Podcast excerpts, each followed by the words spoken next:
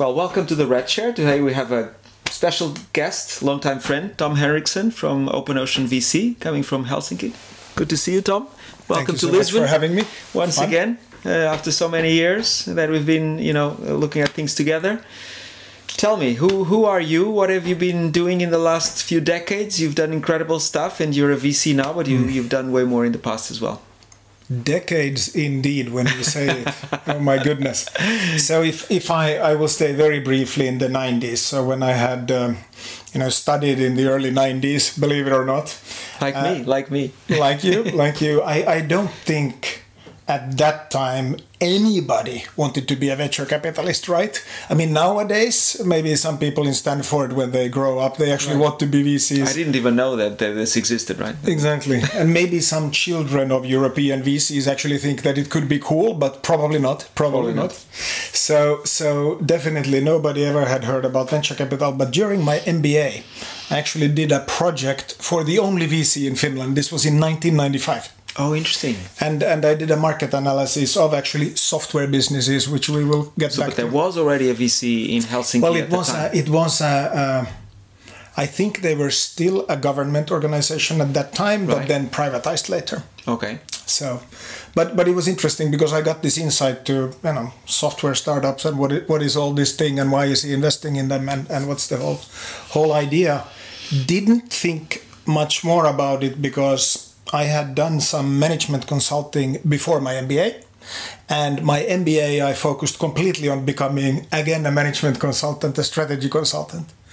But then um, during my MBA, I actually did some startup projects with a couple of friends' company who were focusing on helping startups go international. So I did a couple of those projects with them. And then I ended up not taking the offers from the consulting firms, but actually going into one of my customers to be the export manager of this company. So we actually have more things in common because during my MBA, I did all I could to not go back to consulting, and I did not take the offers after the consulting. Well, at least we both didn't take the offers. I guess that's why we're offers. sitting here. And and I also found out during my MBA that I wanted to be a VC. That's right, and I specialized quite a lot in it. So, but it, but it was a few years later, not many, but you know, Yeah, a yeah. a good few years later. Yeah. Okay, similarities. This this we haven't even talked about before. No. Interesting. So uh, and then I was at this, I mean, Finnish technology startup, not software but hardware, and they were the classical, I would call it European tech startup in the 90s, all about product and tech, very little about marketing and sales. I can't say I was able to contribute a lot, so I stayed there for a very short time and joined then back uh, with my two friends who had this startup consultancy, where we at some point started helping our interesting clients raise funding from, among others, venture capitalists. And where were those venture capitalists that you were? So, the, well, they were they were mainly local ones, but let's say Northern European, and there there weren't that many, but there were some. not that many. Yeah. you know, I, I remember one who actually never invested in our uh, startups, but one that we had frequent dialogues with. I'm sure you will remember them, Alta Berkeley. Yes. That course. they were they were a hot one in the 90s Yes. Mm-hmm. in, in London, right? So we did that and had so many good clients that we actually managed to make a little bit of profit in our business, which we then decided to start investing in startups ourselves. Mm-hmm. So first we set up. Which year was this? more So 1999, we set up initially, a, and obviously these were the, the first maybe venture capital boom, or at least In Europe, in, yeah. in the more modern history, and in Europe indeed. We set up a, a I think it was a 1 million euro fund that made four investments. And here I learned in practice. I had read in my, my MBA about portfolio theory, but here I learned in practice because over a few years we actually lost all those companies, right?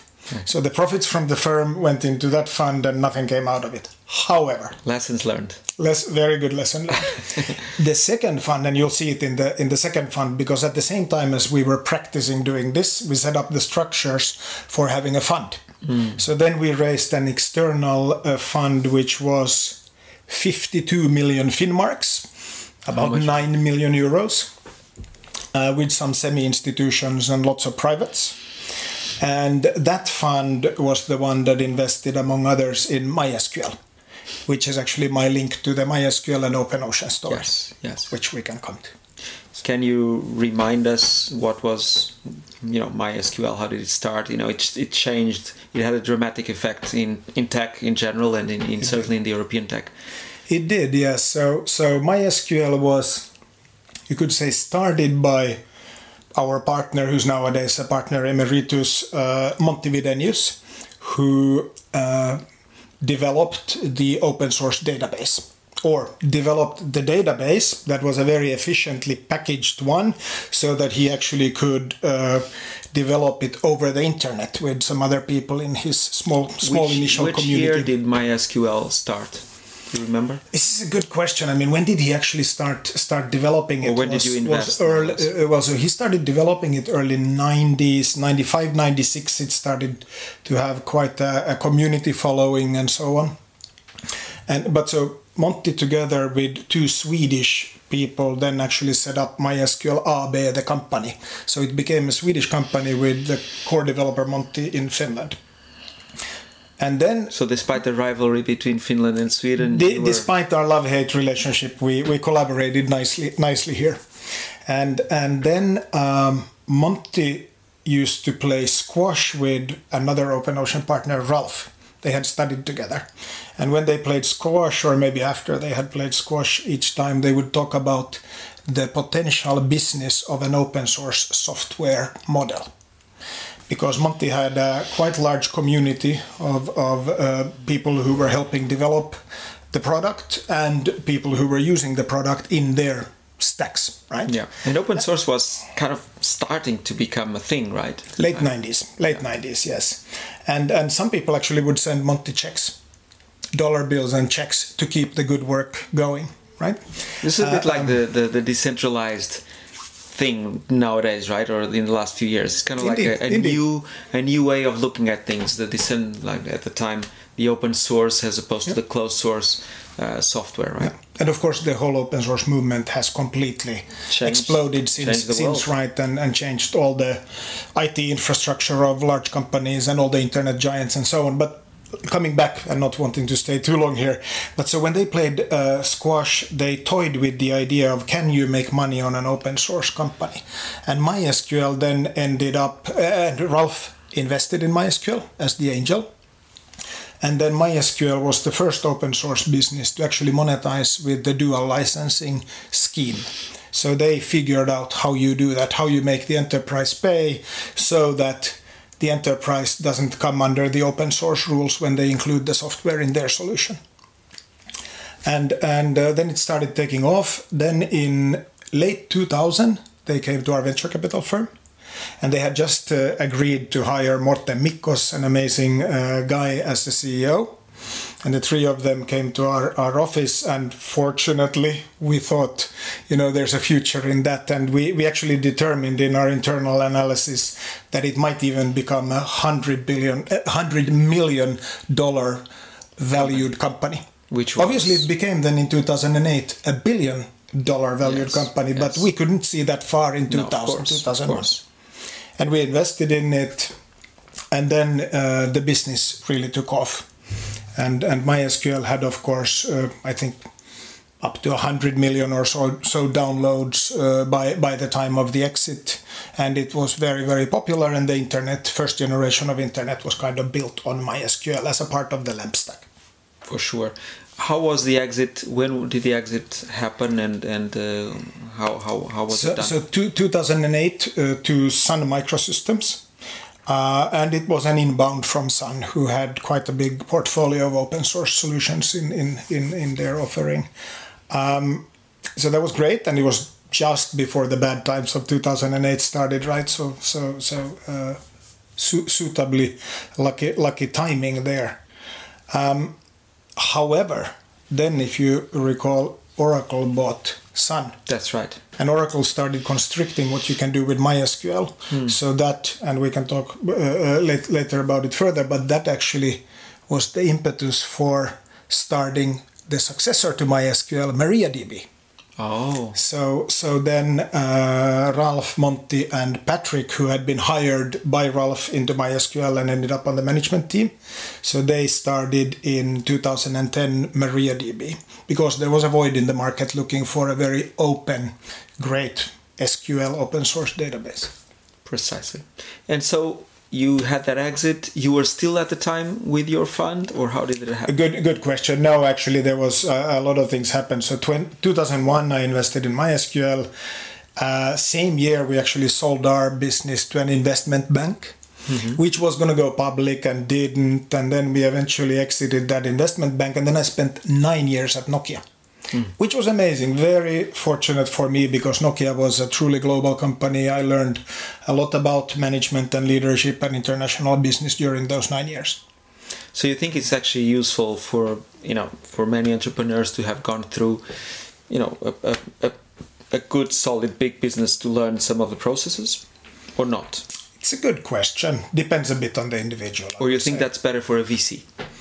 Prob- probably better on average for a VC, but depends on on the individual. I mean, my my uh, focus within Nokia was never with the handset, big handset No. business. Though I was on the new business uh, area of of Nokia, and there actually one of my teams started a mobile advertising business, a first generation mobile ad network, and then they convinced me to come and run it, and we grew it from zero to fifty million dollars in revenue in three years including a $150 million acquisition, which I'm sure was not a public figure, but it's now a long time ago. So I think we'll, we'll let that slip. Exactly. Uh, and uh, that, of course, was as a startup and growth experience within a big company, cheating because I had brand and I had money like very few startups do. And the network. and the network, but but it was of course an amazing way to see how you can grow something really fast. And that was based. You were based in Finland. Was based in Finland and after the acquisition in Boston. So that was where we bought N, Enpocket from. And so then you decided to leave Nokia. Then I was actually head of corporate business development for a little while. I always said when I joined Nokia that I want to get back to VC someday. And this was my, you know, training ground if if you will and and then uh, Patrick, Monty, and Ralph had started both Open Ocean as a seed, local seed investor, raising a fund, and they had started MariaDB. Which year was this? This 2011. So this is 2010-ish, pl- plus minus, plus minus. and what was the status of the sort of the Nordic VC market at the time? Nordic or, or European, um, I mean, very different from now, right? There, when Open Ocean was started, and the, the analysis might not have been perfect, but uh, when I joined the board of Open Ocean, there was, for instance, a sentence saying that we know one VC in Germany. Okay, there were a few more, but it's uh, you know exaggerating a little bit. It was very different from today, right? Who was this VC that you knew? It's a, it's a good question. Do you remember? maybe, maybe early bird. Early Bird, right? That's what I thought it would. Not early bird east yet, and I know Not you've been inter- interviewing Cem here. That's right. Cem is a good friend, but has his Christian Nagel from Early Bird. Yeah. Right. Yeah. yeah. So so uh, much less, but of course there were a few. Finland had like a handful, and Sweden had a handful, and so on. So there there there were a few VCs. I think the big difference for us, which is kind of reflected in our in our funds as well. Our first fund was 2011 is that very few entrepreneurs in the first fund are serial entrepreneurs. Hmm. So they were first timers. And then it probably takes a bit longer and you make a few more mistakes and, and it is it is harder. It's a very good fund. We ended up I mean it took 11 ish years before the fund got really profitable. Now it is. It's at 3.4x DPI, so very good fund, and there's still one good company.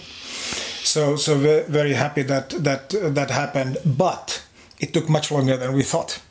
So so because we had seen the MySQL journey, and you know the world keeps speeding up, so we thought it would go a bit even faster. faster, but not necessarily. In in years seven, eight, nine, you could see that there were a few companies that were really at scale, and we ended up at, at now the end with with uh, three companies with 100 to 200 million uh, dollars or euros in, in revenue and profitable. yeah. Um, all which had almost no revenue when we started. I mean, clearly below a million and, and, and so on. So we always knew it was going to be good based on the companies. But then at what quantum and when, Right. you will only find out later.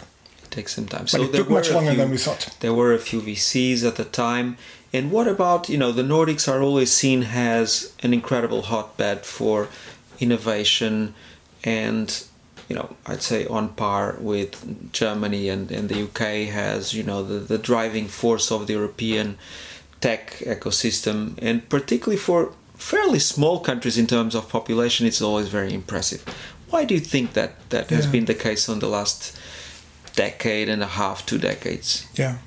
I will qualify that, by the way, with uh, we were founded at Open Ocean with the premise that great kind of technical software innovation can and will come from anywhere in Europe. As we are seeing. And, and we've we've seen that happen, right? So so we are quite Europe democrat, democratic in in our view. Uh, uh, of course, uh, the Nordic countries have had a very good education, strong in STEM, fairly high uh, actually investments also by government and and so on into R and D and supporting the the research and development of of companies etc etc so there's i'm sure a number of factors that have helped it's interesting that you mentioned government intervention. And was the government intervention primarily in R and D, or were they doing, say, direct investments in companies? Yeah. So much more in R and D per se. Uh, of course, Finland does have, and we, we've had in every fund we've had uh, Finnish industry investment. In so investing in funds. so Finnish industry investment, which is uh, uh, government-owned uh, companies' privatization proceeds that are being refunneled for, I'm sure, many many purposes, but but through Finnish industry investment, TESI, as they're known, primarily into funds, but they also do some directs. So in certain special situations or areas, or and and so on, but mainly in funds. And you'd say it's more or less the same across the Nordics. This has been more or less the case, right? You know, very strong education, uh, very innovative, um, product-driven founders. Ab- absolutely, absolutely. Then of course it's been clusterizing, right? I mean, you know the whole Porter, good old Porter cluster, cluster the- theories and and competitive advantages of, of areas and nations and and so on. And and I guess it is really true that when you start building competencies and success in some area, it will be a, a self-reinforcing cir- circle or a virtuous circle. And and in the Nordics, I mean, both Sweden and Finland, we obviously have great gaming companies, right? The last 10 plus years has created lots of gaming. First few companies and then lots of talent and now lots, lots of companies as, as well. Um, Sweden has often been good in consumer companies. Also, our biggest win tr- so far, Truecaller, which uh, was was the actually the the largest uh, IPO, tech IPO in Stockholm ever. Uh, they are a consumer facing company with some B2B business uh, und- under. Uh, but, but Sweden is really good in consumer experiences and services. Um, and I could go on on the other Nordic countries. I will just finish by saying that in B2B, which we are focused on, the Nordics and maybe even a little bit leaning more toward Finland, uh, there are a lot of companies that are very good at analytics related things in various verticals and, and areas. And have you found that it was, you know, these founders that were successful in the last 10 years, did they restart new companies? Did they invest directly? Did they invest in funds? Did they launch funds? Well, there's a little bit of everything. All, all of the above, right? All of the above. and of course a fantastic uh, Nordic. Uh, well, Sweden of course has has Daniel Ek and Spotify, who's an amazing example of a successful entrepreneur who then commits to put lots of money back in the ecosystem. In Finland, we have Supercells, Ilkka Paananen and Mikko Kodisoja. I mean, and they've they, done they, all that as well, right? They've, they have a really impressive, very large family office that primarily puts its money to work into startups and venture firms and this ecosystem which so I think is wonderful and because directly the and also in funds, in local and both, international funds. Both, both. Yeah. So Supercell, as far as I know, and I'm no expert on Supercell because I said no to Supercell actually as my first investment case on the table when I joined Open Ocean from Nokia in April 2011. You said no on Monday, uh, Nenad from Nenad. DN Capital yes. pinged me that, hey, Tom, great that you're back in venture. Here's a case that I'm, I'm looking at, and I'm very sorry, Nenad, if you hear this, and, and I shouldn't say it. And that was Supercell because he knew Ilkka from Digital Cho- Chocolate before. Nenad is a good friend, so he'll excuse us. we, we hope so. So, so uh, and I would need a local co investor to look at it. I think by Wednesday I said, no, we don't do games. It's not B2B. We have no idea about what makes a game click yeah. So it was the wrong case for us, but obviously in a way, it would have been a nice one. It would be nice. on the on the other hand, Accel put in a lot of money at a good term, and I don't think OpenOcean would, would ever have competed with that, even no. if we would have understood games. Yes. But anyway, so Il- Ilkka, uh, I think he's really like the, the example of how you are proud of the education you you got, how you're happy to pay taxes back to the country that provided you with a great upbringing and, and base, and then invests actively back into the ecosystem to make more successes happen. I was actually now I'm on a tangent. Uh, so Supercell, I, if I understand it correctly, does the games investments. They have an, an area which in, uh, a team that invests in games, mm-hmm, mm-hmm. and then the other areas are the ones that that Ilkka's and and the others family office.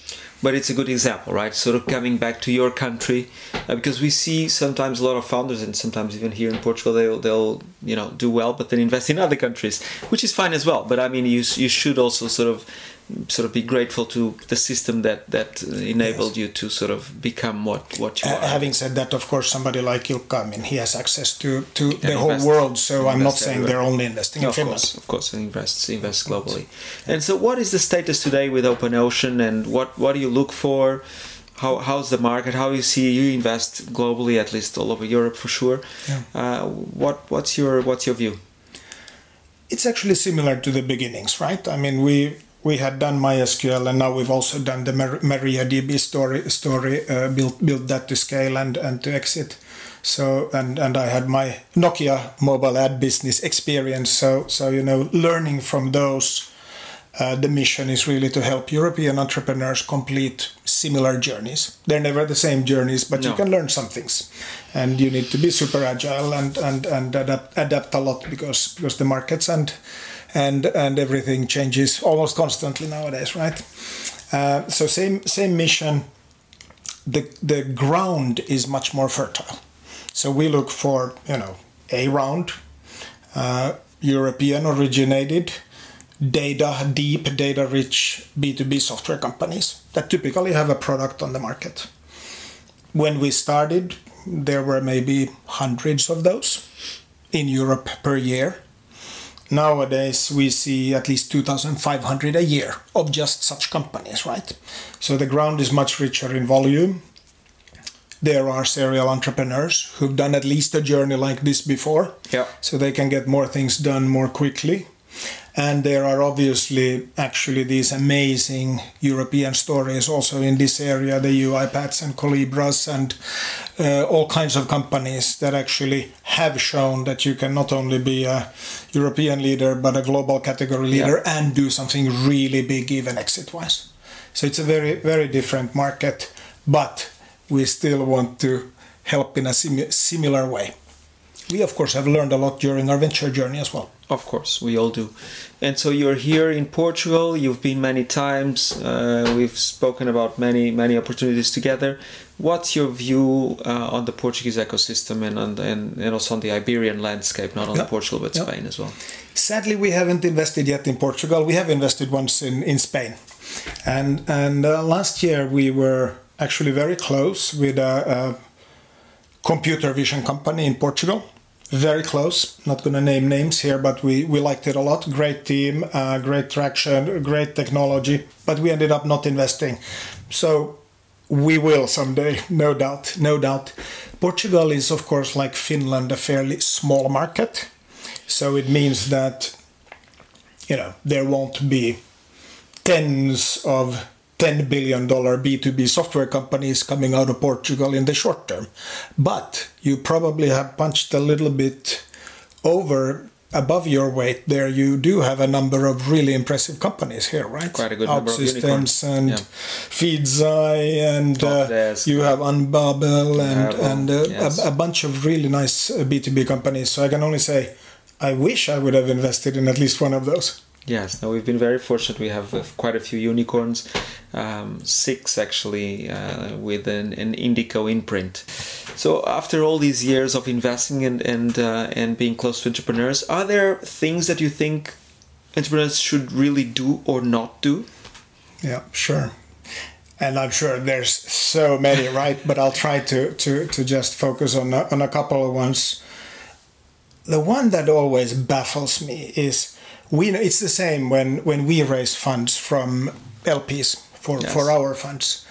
Uh, you should never cold call them. You should never cold email them. You should always get somebody who they trust to introduce you, or somehow get your brand, your your information ab- above the line, so yes. to say. It's the same with entrepreneurs when they look for money from us if they don't know us, if they don't get a warm introduction. Yes, we actually look at everything coming in, but the likelihood of picking that one out of the you know yes. 1500 that just come in through through yes. some digital channels is so low so why don't you make sure you get that warm introduction because then i will at least take it very seriously yes it would also show that the entrepreneur has that you know street smarts to actually get there in a special way, right? Exactly, and they, will do the same when they get to a customer, right? They will open they the door to the, the same, customer, right? I mean, I I'm always baffled when people say, "Oh, but the entrepreneurs don't know how to reach you."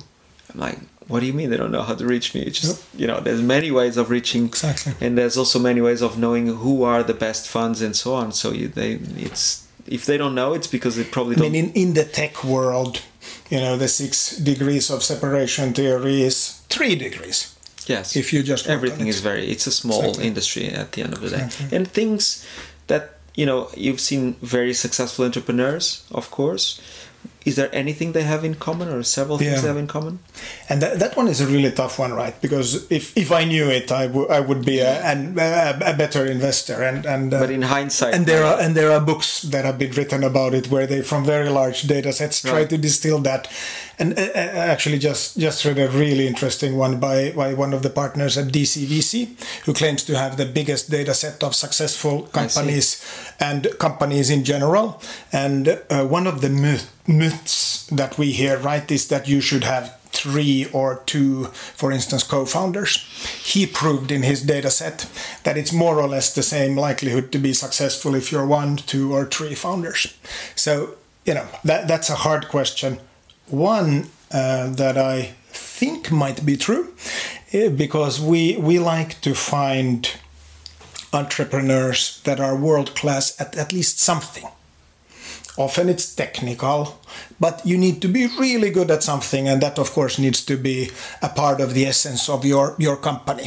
It, it, it is maybe the inspiration and the, the spark for creating that long term sustainable advantage that your company will have. But you need to be world class at something. So we invest in these kinds of companies that have these kinds of entrepreneurs. That doesn't mean that you're good at many things or everything. Right. You have to have so, that special thing exactly. on the, on the so, so, so, that is one. They, you know, we, we always try to identify that. Then, of course, the good entrepreneurs from that beginning quite quickly build out their leadership teams mm-hmm. with complementary skills, be it functional, be it the blind spots they have, be it the stuff they don't know or need to know to succeed in their target market. That's even harder to find, right? And it's even harder to find. But that. but I would claim that at least all are really successful companies. MySQL, MariaDB, our own companies, also my ad business back in the days, which grew fast, Truecaller, some of our other at scale They companies like Supermetrics and incredible Booksy and so on. They all are quite quickly extremely diverse in experience, background, skills, and so on.